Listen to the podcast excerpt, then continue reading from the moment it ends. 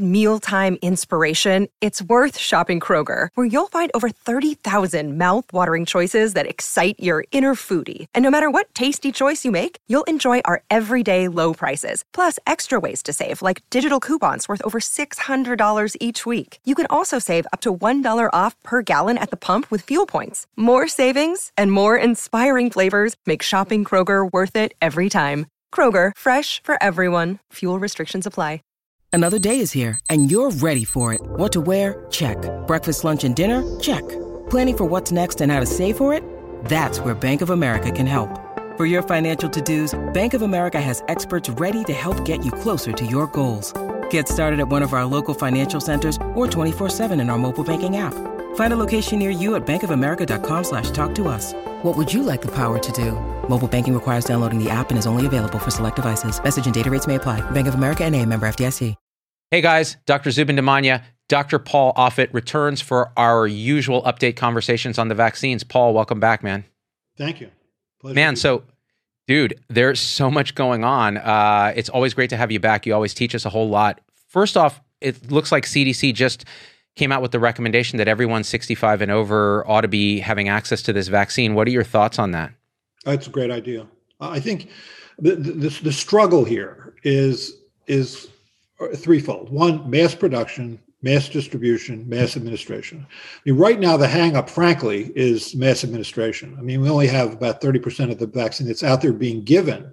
And I think people are trying to sort of go 1A, 1B, 1C. You know, first we'll do do the uh, people who are healthcare workers and, and people who live and work at long-term care facilities. Then we'll go to essential workers. Then we'll go to, and I think that that uh, we can't do it that way. I think we just have to just get as much vaccine out there as we can, get as much herd immunity from vaccination as we can. So I'm all up for loosening that.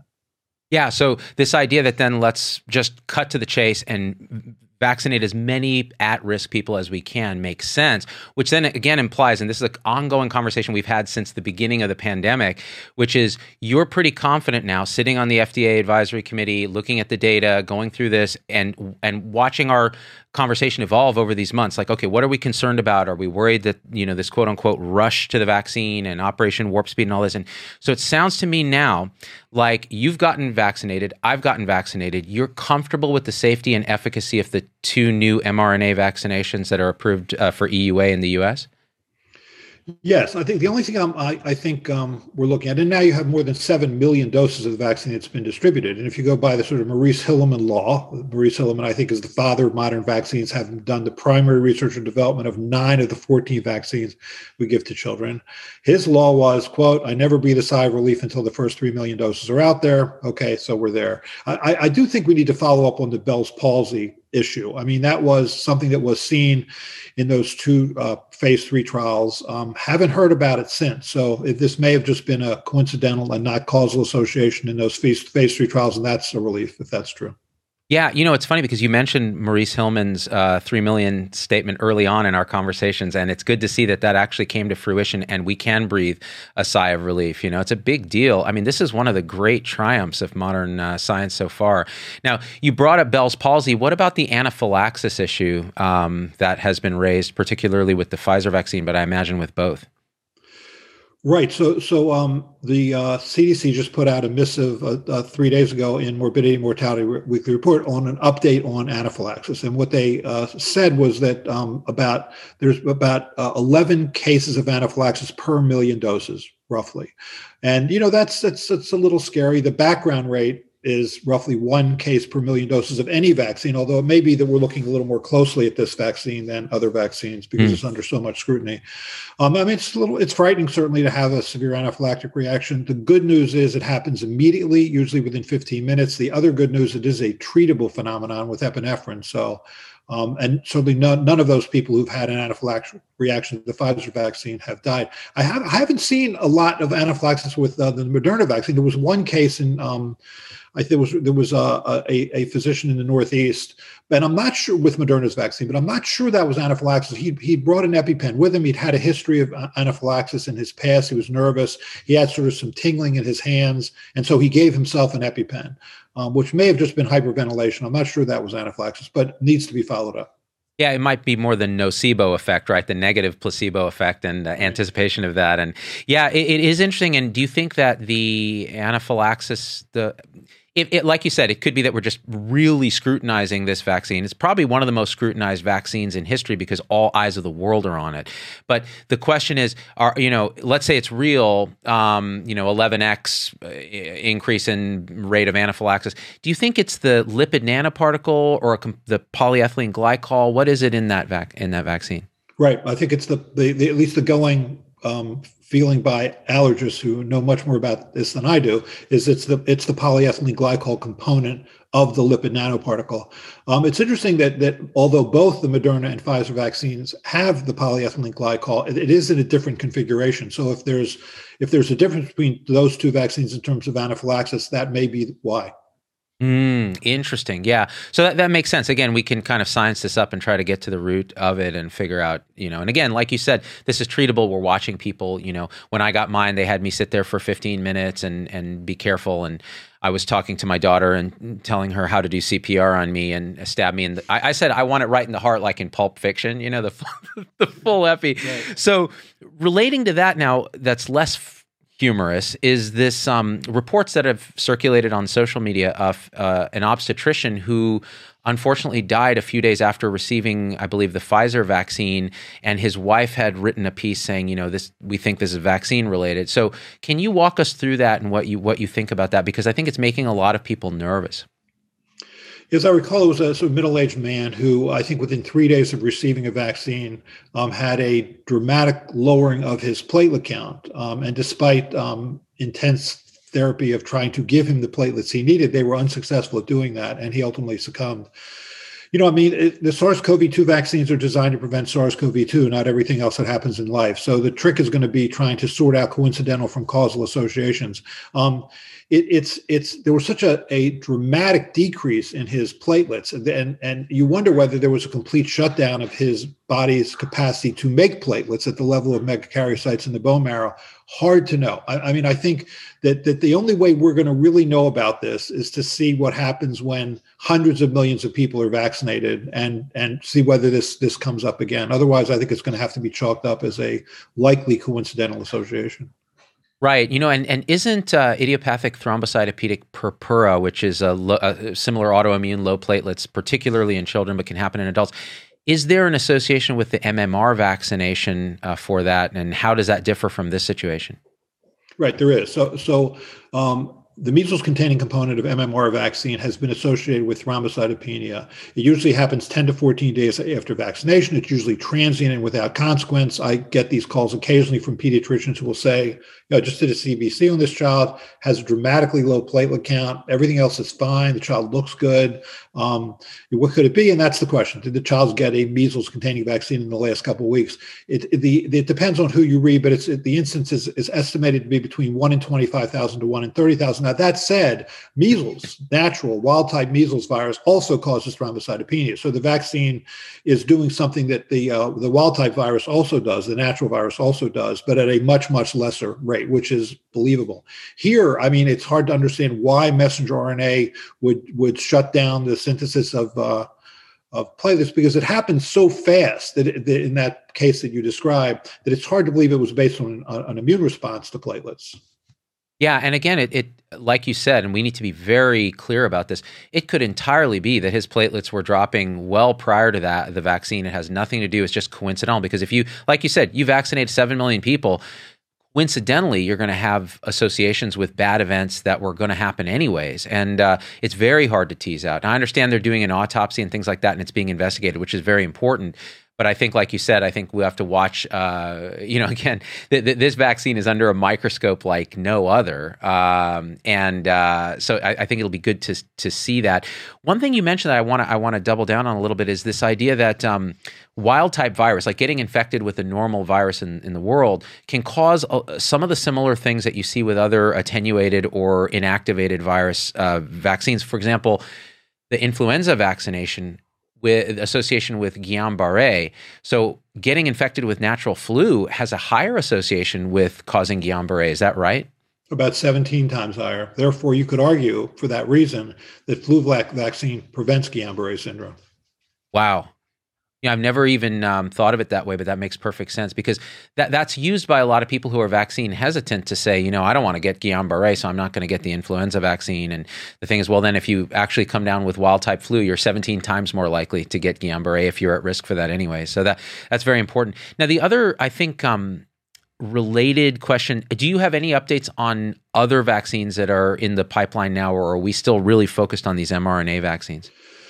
Well, so it looks like Johnson Johnson's vaccine, which is a replication defective um, adenovirus type 26 vaccine, which again has in it uh, the gene that codes for the SARS-CoV-2 spike protein, and at least has some commercial experience and that that's the vaccine that was used to try and eliminate the Ebola effect, infection in West Africa. So it's been in tens of thousands of people. Um, that's probably next up, if I had to make a guess. I mean, I think that that probably is going to be coming to our committee, the FDA's Vaccine Advisory Committee, in February, if I had to take a guess. Although I have no inside knowledge as whether that's really true. That's my guess.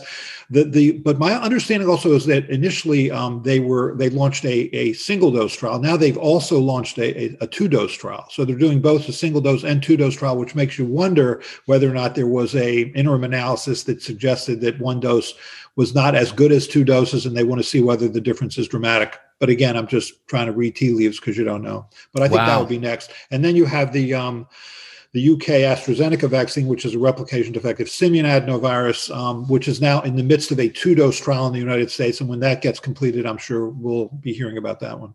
Right. So Johnson and Johnson's is the one dose hope, although like you said, they're looking at two dose as well. And that kind of so couple questions and then we want to make sure we talk about this two dose controversy with the mRNA vaccinations and how we can think about that because people are quite concerned. Uh, and then I also want to ask you, just so people know what's coming here, about um, what are the absolute contraindications for these mRNA vaccinations? Like, how do you think about someone who's had COVID, who's had monoclonal antibodies, who has a history of autoimmune or immune compromise, or uh, is pregnant and lack, uh, you know, breastfeeding? So we'll talk about those things. But back to this piece, is there a concern with these adenoviruses and replication defective adenoviruses, these vectors? Um, are they more uh, complicationogenic? In other words, are, are we more concerned that you're going to get some odd things like the transverse myelitis signal you saw in the AstraZeneca trial or something relative to these new mRNA vaccinations? Or what's your thinking on that? I think we're learning. I mean, it's sort of the good news and bad news about replication defective viruses. Uh, the good news is they're replication defective, so they can't reproduce themselves and cause disease. The bad news is they don't amplify themselves. So you give a lot of viral particles in the vicinity of 50 billion viral particles and and you wonder i remember i mean i'm you know at the university of pennsylvania where in 1999 we had the jesse gelsinger experience this was the first gene therapy death where uh, this is a boy who had uh, an enzyme deficiency that allowed him to effectively eliminate uh, urea from uh, i'm sorry effectively eliminate uh, ammonia from his body ammonia being a product of uh, protein metabolism so he was he in order to provide him with the gene he needed, they used a replication defective human adenovirus type five, given at a, a dose much higher than we're giving uh, these vaccines. But he had an overwhelming cytokine response, so-called cytokine storm, from which he died. So that's sort of always in in my mind when I think about these vectors, and and I think you know we just need to keep our eyes open. It's a you know we we are an outbred population. We will respond to things differently. So we need to keep our eyes open for that. Um, and then, yeah, there was with the UK, uh, UK vaccine, there were two clinical pauses, one in July, the other in September, both associated with um, essentially a, diseases that were associated with a similar pathogenesis. Um, one was uh, undiag- what was called undiagnosed multiple sclerosis. The other one was, was so-called transverse myelitis, which is inflammation of a segment of your spinal cord, both of which are based on uh, uh essentially immune responses against myelin basic protein, which forms kind of the sheathing of nerve cells. Um, hasn't been hap- hasn't happened since, so um, we'll see as we move forward. But those were always in your head as something that uh, that might be a rare but real problem. Yeah, yeah. And so then getting back to this question of the two vaccine, so the two dose regimen of these mRNA vaccines, both Pfizer and Moderna. Actually, even before we get into that, what are the real like people ask, I I, I want um I want the Pfizer one or I want the Moderna one. It's funny, like a lot of nurses who are are hesitant about vaccines are like, I don't want either until more people have gotten it. I'm tired of being the guinea pig. A lot of doctors who are hesitant that talk to me are like, I don't want the Pfizer one. I'm waiting for the Moderna, or vice versa. So, I mean, again, uh, let, help me help me understand this. I remember once I was uh, I was waiting in line at the grocery store, and, and, and in this grocery was an Acme grocery store. They were giving flu vaccines in the back. And I remember one of the women, two middle aged women in front of me, one of them said, uh, Are you going to get the flu vaccine here? And she said, You know, I don't want the Acme brand which made me think, how do people think these vaccines are made? I think it was made back there in like, you know, frozen food section. but, it's like brand loyalty, like any like consumer product. It's like, I don't think that's how this works. So, but yeah. Uh, I think, I, you know, it's what what do people want? I mean, you have two large clinical trials, a 30,000 and 44,000 person trial showing that these two vaccines are 95% effective against disease. 95% effective, at least in people over, over 65 years of age. Very effective, arguably 100% effective against severe disease. Um, effective across all racial and ethnic backgrounds. Effective, effective all, all comorbidities. Have now been given to more than 7 million people and still they're hesitant. I mean, what are they waiting for? Um, this is if you if you ask people a year ago, uh, look, here are the characteristics of this vaccine. Do you think this is a vaccine you would get? I, I don't know what what piece is missing that make people hesitate at this point. Yeah, you know, I actually put out our one of our earlier uh, talks back on Facebook where it was like, "Don't rush a vaccine." Like, here are the things that we don't want to see happen, and those things didn't happen. and actually, you know, the, again, the safety signal, the efficacy signal, quite high. Let me play devil's advocate for a second, though. So, um, Doshi, I think one of the associate editors at BMJ, had written a piece about he looked at the data and he's like, you know, I don't know about that that they're characterizing the efficacy correctly in these trials because of how they're defining symptomatic uh, cases and positives. Uh, c- can you walk us through that controversy and explain kind of what you think? Yeah, I, I, I, don't have a lot of faith in Peter Doshi because he does speak at anti-vaccine conferences. I know oh. I didn't realize that. Okay, oh, yeah. sorry, I didn't mean to interrupt. You know, he, he's in he's in uh, I think the Division of Pharmacy or Department of Pharmacy at the University of Maryland. Um, but he, um, there are many people, or I know there are a number of people who have written to the British Medical Journal and said, you know, this is the guy who is is an associate editor. Is it really sure you, you want this to be the guy?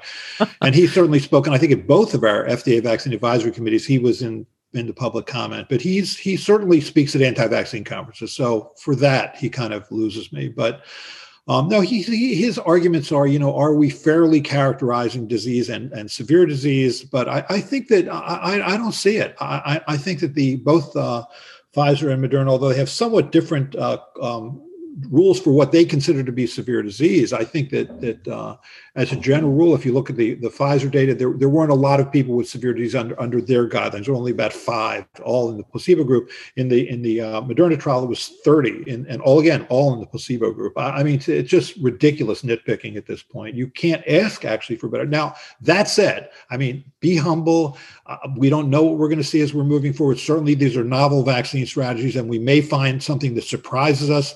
I, I so be open minded to that. But at this point, uh, there's just nothing that one sees. It's also, although it, this is a novel vaccine strategy. People have been working on mRNA vaccines, you know, for HIV and, and flu and, and malaria, and uh, see, really for 15 years. It's not it's not really a novel research uh, strategy. And actually, it was done at Penn. I don't know if you knew that, but mm. Drew Weissman and uh, Katalin Karocki, I think is how you pronounce her last name, are the ones that figured out how to stabilize messenger RNA using these, you know, sort of nucleoside analogs like pseudouridine and, and make it so that it was a more stable molecule. Also, that it didn't then induce um, innate immunity. It didn't act as an adjuvant. Right, um, right. So it's really a, a, remarkable breakthrough. I mean, it may in the end be a Nobel Prize winning breakthrough when it's all said. It, it, it, it, I mean, it'll give you goosebumps. And I remember when I when I was lucky enough to receive the vaccine, I was in the right tier as a healthcare worker, and uh, but I was lower than say somebody who's seeing patients all day every day. And now they've opened it up even broader. And actually, I was actually hesitating to get it because I didn't want to take it from someone. You know, I, I, there was no way I was going to take an, a vaccination from someone who's seeing patients every single day in the ICU. And then I'm reading about 20, 30, 40 percent hesitancy rates in healthcare professionals and these vaccines sitting in refrigerators.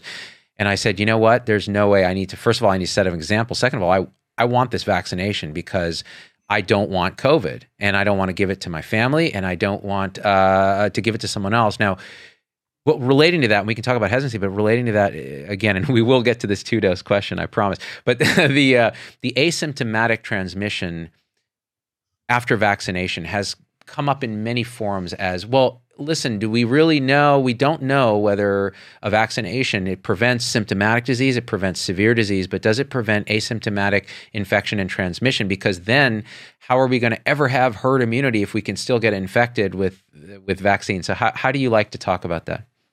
So, true, we don't know. The, the two studies that were done looked at prevention of disease, not prevention of infection. So, it's possible that people could be asymptomatically infected shed. But the way I see this is, is that were that even were that true, were, were still asymptomatic infection, I, I would bet that in people who are immunized, the degree to which they shed would be much less than someone who wasn't immunized. So I think they would be less contagious. I mean, you know, I was fortunate enough to be part of a team at Children's Hospital Philadelphia that created the rotavirus vaccine. I mean, that vaccine does not prevent asymptomatic infection. Nonetheless, um, as it was introduced in the United States and now is used, you know, by most, we virtually eliminated that disease here, even though that that vaccine does not prevent asymptomatic infection. So I th- because I think that, that in those children, those babies who were immunized, although they can still be asymptomatically infected, they shed less virus. Is my guess is what's happening. Wow, uh, man! I got every time I think about that rotavirus vaccine that you were part of the development of. I just think I, am really standing in the presence of someone who's saved countless lives, and yet will be vilified by anti-vaccine people into perpetuity. So no good deed goes unpunished. yeah, Paul. twice this week actually. I think two two threats this week. So oh, you know. good, just two. That's a downgrade from your baseline. I, I, mean, you came to my studio that time, and there were people banging on the windows making threats. Um, so so so back to this idea. So yes, I, I agree with you. That I think this asymptomatic transmission thing. Most of the vaccines we have, again, just by creating immunity, lowering viral load, lowering shedding, eh, are going to produce that. So this idea then I think that people are saying you, you need to still wear a mask, you still need to distance, you still need to do those other things after the vaccine. Why are they saying that? It's um, well, first of all, it's not 100% effective. It's 95% effective. So you may be one of those one in 20 who's who's uh, who's get sick. Um, secondly, there still may be asymptomatic shedding, and we don't know that. I think it's a belt and suspenders approach. I think if you had to a- answer the question, do I think people who are vaccinated that then wear you know masks and social distance, do I think that that that would have a big impact on the transmission of this virus? Probably not. But um, that's the current recommendation by the CDC. Right, right, right. And they, I think they have to say that. I, you know, what I've been telling people is if we get enough people vaccinated, I think we can start changing that recommendation. But it needs to, we need to get it out. So th- now that gets to the second question. This idea of, hey, let's stop holding back the second uh, shot and release them all and get as many people the first shot as we can with the hope that we'll scale up manufacturing to get the second shot. So that that's the framing of the question. And then the the question is first of all, why two shots? Second of all, why are you shaking your head thinking that's a bad idea? So walk us through this. And I heard you on PBS NewsHour. By the way, it's always crazy, Paul, when I'm driving and I'm listening to the radio. And it was the Capitol riot week, and everybody was focus was on that. And then I hear Paul Offit, and I'm like, wait, what? And uh, I'm listening to you, and and you give this eloquent uh, thing, and I'm like, hey, I know that guy. it's it's kind of cool to know really amazing people, but also um, realize that the older I get, the more uh, talk radio I listen to, which may I don't know if that's a good thing. But anyways, back to the question. Feel free to to to enlighten us on this. So I think that what the Biden administration wants to do is they want to get as much vaccine out there as possible. Um, I think the way they initially announced it was a messaging problem because what it sounded like was let's just get people the first dose and then it, it, it we'll get them the second dose if they can. That's not what they meant to say. Uh, and I'll, I'll, give you the evidence for why. Well, first of all, here's here's where it comes from. It comes from a number of people. There was an, an, op-ed piece written in the Washington Post, Post by Dr. Ashish Jha and Bob Wachter, um, saying, look, if you look at the first dose, I mean, you do have efficacy. There's whatever uh, 80 to 90 percent efficacy in the Moderna trial. Um, the problem with that is that several fold. One is if you look at the Pfizer trial, which was you know where you get dose one at time zero, and then three weeks later you get the second dose. There are then that there's that period of time between when you get the first dose before you get the second dose, where you can look to see whether people got sick, and the efficacy there was about 52%. For Moderna, where now it's four weeks, so it's a little longer between the first dose and second dose. Again, you can look to see whether people were protected, depending on how you sliced it. Do I include the first week? Do I include the first two weeks? Um, it's 80 to 90% effective for a for for four weeks. Uh, that's what you know. You know it's for four weeks. There's some data in people who didn't get that second dose that it could last as long as a couple months. But what you do know from the phase one trials, the so-called dose ranging trials, is that, the, the first dose um, induces an immune response that doesn't compare all that favorably to that induced by by in, that that found in human convalescent serum, meaning people who were naturally infected and survived. With the second dose, on the other hand, you get a dramatic increase in neutralizing antibodies. Plus, you get detectable T cell responses, which is consistent with memory and therefore likely long-lived immunity. So I think with the first dose, all you can say is that the vac- that the vaccine is likely effective for a few weeks and that the vaccine likely doesn't do induce long-term immunity. So, so the fear is now you have all these people who think, great, 80 to 90% effective with one dose. You know, I had some symptoms with that first dose, 80 to 90%, 95%, no big difference. I'll just skip the second dose. That's that's what worried me the most in this. Or that people would, you know, there'd be such a delay in getting the second dose that that people either just didn't get it because there was such a delay, or that they were at risk because there was such a delay. I just thought the messaging was terrible. So, so hence what I said on uh, on PBS NewsHour. There, there was uh, the next day. I talked to someone who was central to the Biden transition team, who basically um, we had a discussion. He said, "This is not what we mean. We just think we have a better way of getting people two doses." And then that day, there were two people from the Biden transition team, Celine Gounder and uh, Michael Osterholm, who both went on TV and said, "No, two dose vaccine." Three weeks or four weeks later. That's what we're doing. We just think this is a better way to get two doses out there because it really made it sound like, you know, hey, one dose is good enough. I was actually on the Dr. Oz show talking about this with uh, uh, Dr. Jha, who's great. I mean, I think Dr. Jha, who's on TV a lot, he's the Dean of Public Health at Ashish, Boston yeah. University. Yeah. Yes, exactly, Ashish. And he's uh, he's great. He's very good at explaining things simply. And when I read that op-ed in the Washington Post, I thought, you know, et tu, Dr. Jha, really, it's just me up. But he was great. We had a conversation. And I think, I think he actually, I think he softened his position a little bit on this because I, I it would be a, a very bad if people thought one dose was good enough. Oh, oh man, so so so much to say here. Okay, first of all, I need an EpiPen right now because I'm breaking out in hives because you mentioned he who shall not be named, the MD who shall not be named, Dr. Oz. All right. Why? Why? I know why, because you can reach a lot of people and that's lovely. Number next, um, the I want to restate what you said, which is in that phase one dose ranging trial, there was evidence, and I'd mentioned this in a separate video after hearing you on PBS, which is you, you get a response, but it's not as robust as getting infected with COVID in after one dose. And the T cell memory response that may be our key to durable response long term happens after the second dose. So you there's no guarantee you have good or lasting immunity after one dose and there's a reason we're giving two doses based on the phase 1 trial which is a dose ranging trial to figure out what's the dose, what's the frequency. They did that. And again, this whole idea that this thing was rushed. No, they did the phase 1 they just took the risk out and didn't have to go through all that phase 2, right? And then they did the full phase 3. Am I misunderstanding that?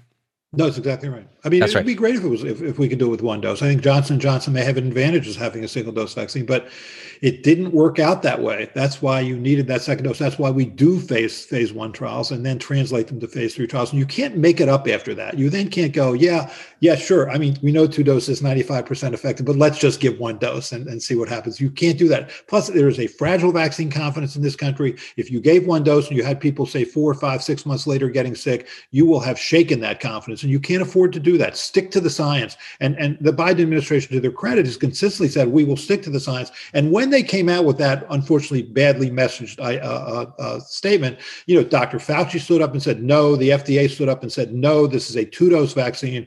Um, so so I think people responded quickly and well. And ultimately, the Biden team, to their credit, has now gotten on TV and said no, this is not what we meant. So all Good. good. Good, good, good, good. Thanks for clarifying that. You know, and then relating to this, so if you let's say we did do a one dose, people stop taking the second dose.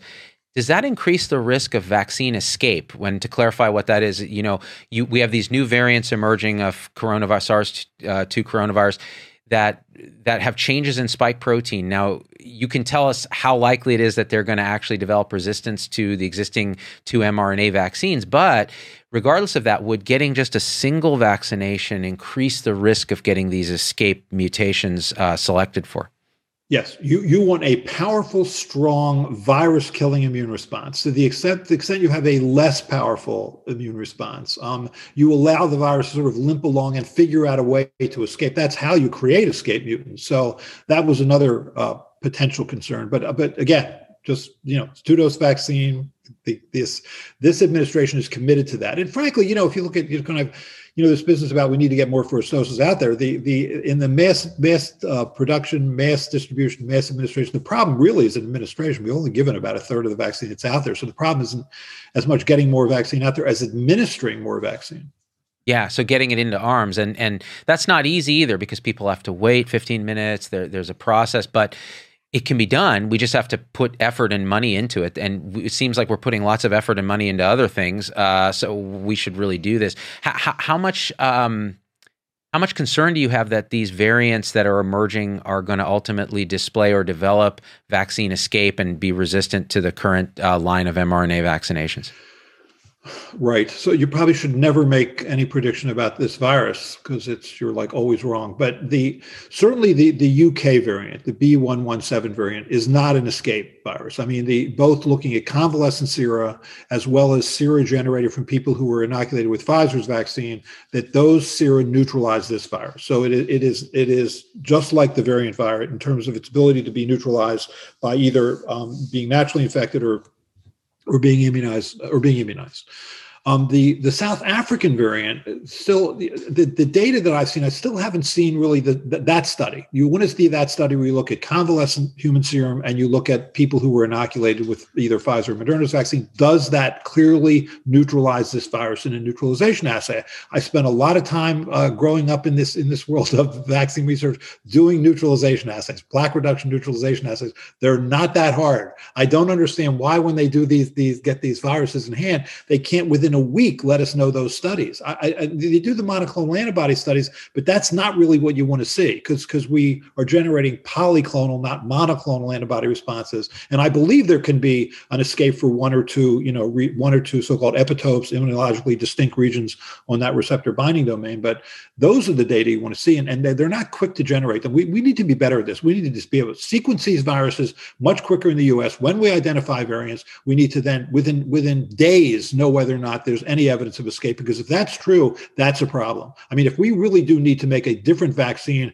for a different virus imagine how hard it is just to get this one vaccine out there much less having to do more than that. And so and, and, and when we identify those viruses we need to really I, quarantine them isolate people and look for spread because that would be a problem yeah, eh, you know, we use the term on the show science the crap out of it. Like that's what we ought to be doing with these things, right? And it's funny that you said that these things are not hard. These, you know, neutralization assays are not that hard to do.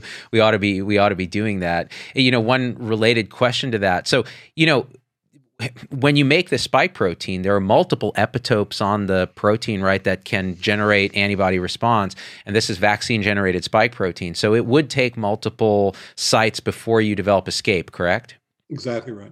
Right. But the virus is being selected for if you're putting that pressure on it. So, in other words, if there's a bunch of people that are kind of partially vaccinated and the virus can still replicate in them, you're selecting for virus that is resistant to what you're generating with the vaccine. That is a disaster waiting to happen in the sense that you're going to need a new vaccine, new mRNA email to send to the cells. And, and again, like you said, it's so hard to do one vaccine. Now we got to spin up a variant of it. So, and the other question that's related to that is a lot of people ask me, well, how will I know if I'm like a non responder to the vaccine? Is there an antibody test commercially available that people can ch- test their immunity like for hepatitis or something?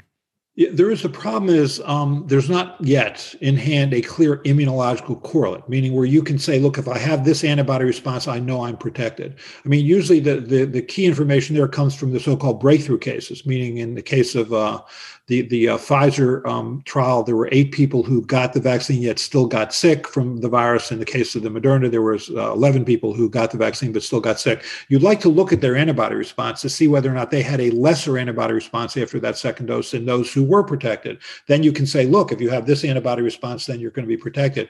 Those, that question was asked both times in both those FDA vaccine uh, uh, advisory committee meetings. They were at, that was asked of the the, the sponsors, and meaning the uh, the companies, and and both times they said, "Look, we'll have those data in January." It surprises me they didn't have those data, but but mm. not that hard to do. Love to see what those data are, and, and let's so let's suppose that the answer is no. They had the same neutralizing antibody response as everybody else. Maybe that's not what we need to be looking at. Maybe we need to be looking at frequencies of memory B or T cells or something other than what we're looking at to to get a correlate. There are a number of vaccines on the market that don't have immunological correlates. It's not as easy as people think. I mean, I think it's likely that this would be the correlate, but it doesn't always work out that way. Interesting. Yeah, that's really helpful. Because I've been trying to wrap my head around that. A lot of people asking that question. The other people, uh, other thing people are asking is, I had COVID recently. I'm currently infected with COVID. Uh, I'm positive. Can I get the vaccine? What, what's your thinking on that? Should they even get it? What's going on?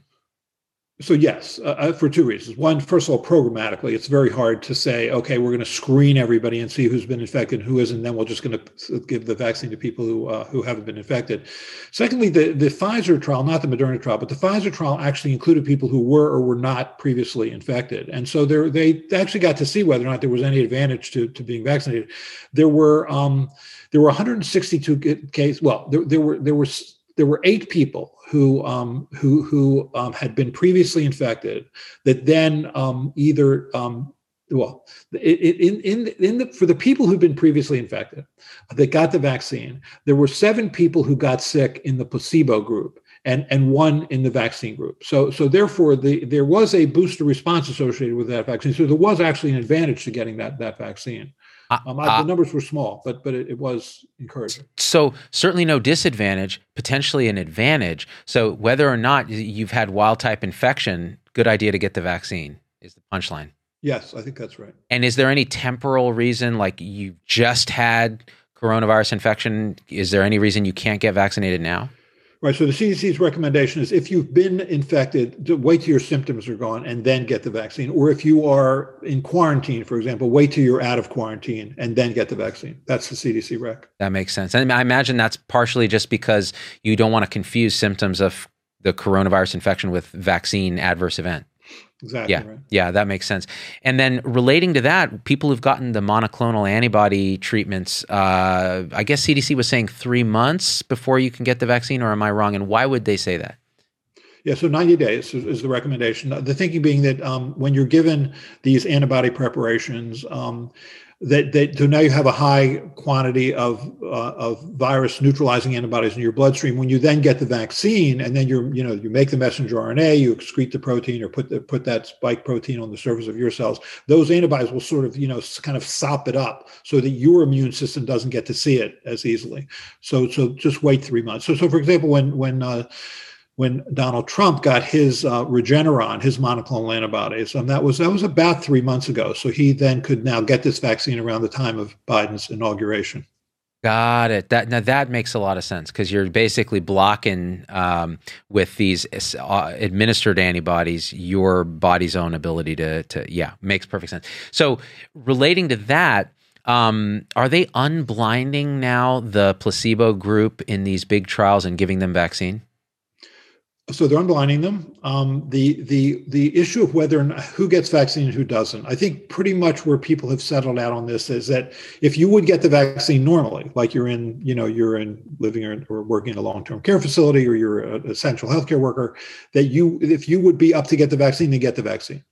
The question is, I think one of the companies actually said had made the promise that if you are part of this trial and then you're unblinded and you didn't get the vaccine, you will be getting that vaccine. If that was the promise that was made, then keep it. Um, yeah because you know people when they admit to when they submit themselves to these trials they you know they go through a lot. They get you know they get tested frequently. They get their blood tested frequently. So it's a lot to do that. So i think that's that's fair.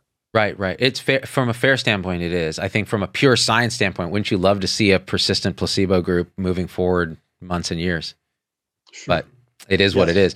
It makes sense. Now the other people uh, I, I don't know if this came up in the uk or where it came up but the idea of oh, you got a Pfizer first dose, eh, the Moderna's available. Take the second dose as Moderna. What, what what's your thinking on that? So no, you, so you can't mix. No, I yeah. mean these are these are two different molecules as rep- as expressed by the fact that one's given at 30 micrograms, the other is given at 100 microgram dose. So these are different different molecules. So no, the the CDC is clear on this. You don't mix those two vaccines. Don't mix them together. And you're thinking on uh, pregnancy and breastfeeding. Right, so it's interesting. Normally, the CDC, in the absence of data, will say contraindicated. So there were 23 people who were um, who became pregnant. There were or became pregnant during the Pfizer trial. There were 13 people who either were or became pregnant during the Moderna trial. Not many people, um, and they pretty much broke down as placebo or vaccine. There were two cases of spontaneous abortion, one in each trial. In both cases, it was a placebo recipient. Um, there's no reason to believe biologically that this this vaccine would be detrimental to either to the pregnant woman or to her unborn child.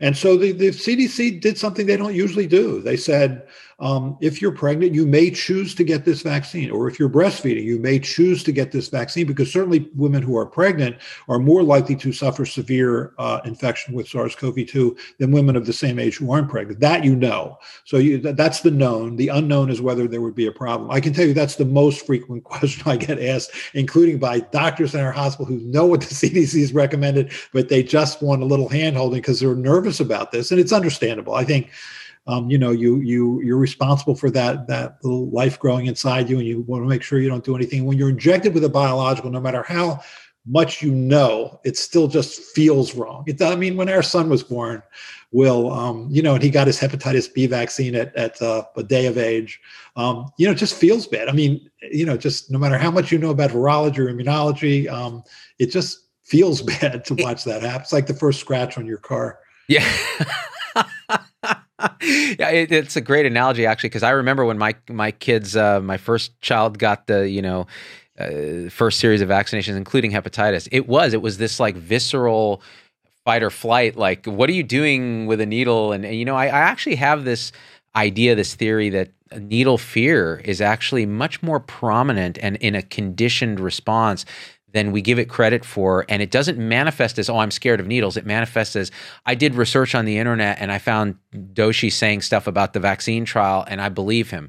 And um, I do wonder whether that's a component of that. And that, that brings me up to this question of hesitancy in healthcare professionals, because we can talk about the public another time probably, but I think healthcare professionals have expressed quite a bit of hesitancy. What's your thinking on why that is and how we might understand it and maybe overcome it? No, it, it's really heartbreaking. I, I think that if if they're hesitant because they just um, don't feel there's enough data out there yet, or they don't know the data, then then then they are convincible. If they're hesitant because they um, don't trust the system, that they think that you know the pharmaceutical companies are lying to them, or the government's lying to them, or the medical profession's lying to them, then you're not going to get very far. Um, there are there are definitely people even at our hospital who've chosen not to get the vaccine because they just don't trust don't trust it. And it's not it's not the first thing. It's not lack of knowledge. It's not going to be um, it's not going to be handled by providing information. It's just a general distrust of the system and i don't know how you handle that it's pure uh, um, unconscious and conscious bias against that that whole structure. It's tough because I've told people, you know, if you're in healthcare and you elect not to take the vaccine, then I don't want to hear you complaining about your PPE. I don't want to see pictures of you on social media showing the marks from your PPE. We have a solution that's highly efficacious that uses the structure and tools that we use in our profession, which are randomized control trials and large amounts of data. And if if if that's something you don't want, then I don't want to hear about the other stuff. And also, I don't want to hear you going on social media telling patients, I didn't get the vaccine because I don't trust them or whatever, because then you're also modeling behavior that's going to be harmful to patients. I think everyone has a right to make decisions, but uh, that's my concern is, is we have a certain sacred um, trust in our profession, especially nurses who have more trust than us, Paul. Like, like the public values their opinion almost more than they definitely more than they value us which i think is actually generally a good move because they actually are there with the patient right whereas we're a little bit you know uh, we're us um, and so that that piece you know i think approaching with love and understanding and compassion can help. I think in my platform, we're trying to do that.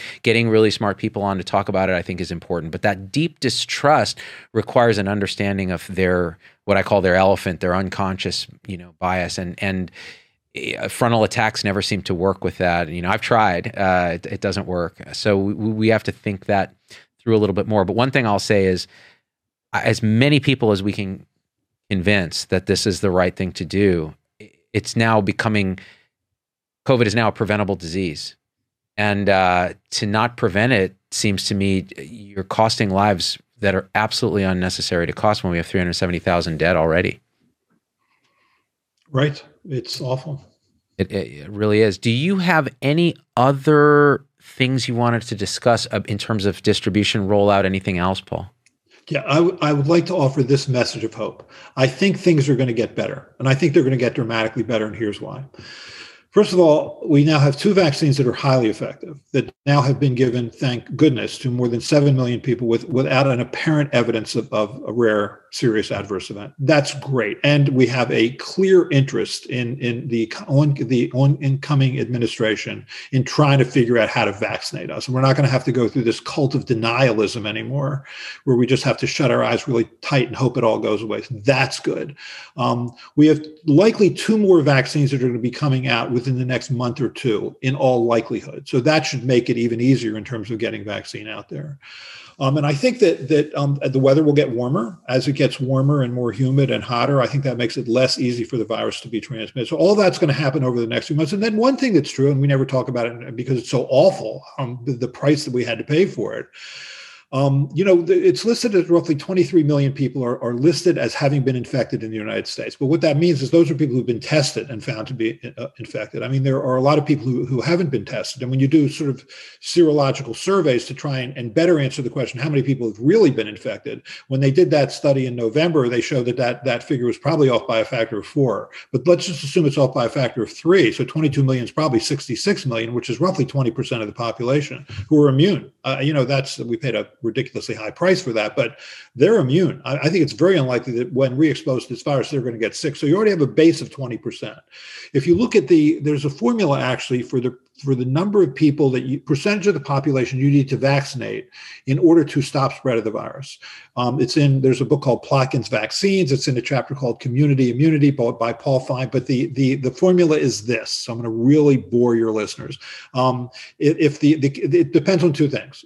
Just what you would expect it would depend on contagiousness of the virus. Obviously, the more contagious the virus, the higher percentage of people you need to inoculate, and vaccine efficacy. Obviously, the higher the vaccine efficacy, the fewer people you would need to vaccinate. So the formula is R naught, which is the contagiousness index minus one over R naught divided by the percent efficacy. Okay, so if the R naught's two, let's say, for the purposes of this discussion, two minus one over two is 0.5.